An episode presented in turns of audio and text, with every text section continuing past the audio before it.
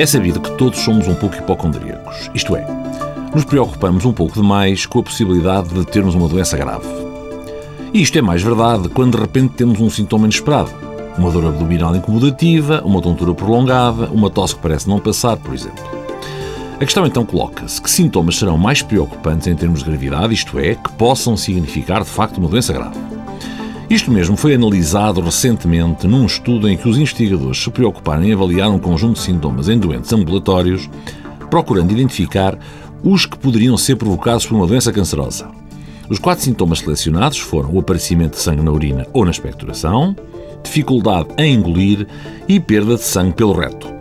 Os autores concluíram que apenas em 2 a 7% dos casos se detectam um cancro, isto é, que em cada 100 doentes com estes sintomas, estes eram causados por doenças benignas em 93 a 98 deles. Que concluir? A maior parte dos sintomas em cuidados primários, mesmo alarmantes como os citados, não representam doença maligna. No entanto, se persistirem ou se, agravarem, deve procurar assistência médica imediata. Para mais informações, consulte a página do Facebook do programa Harvard Medical School Portugal.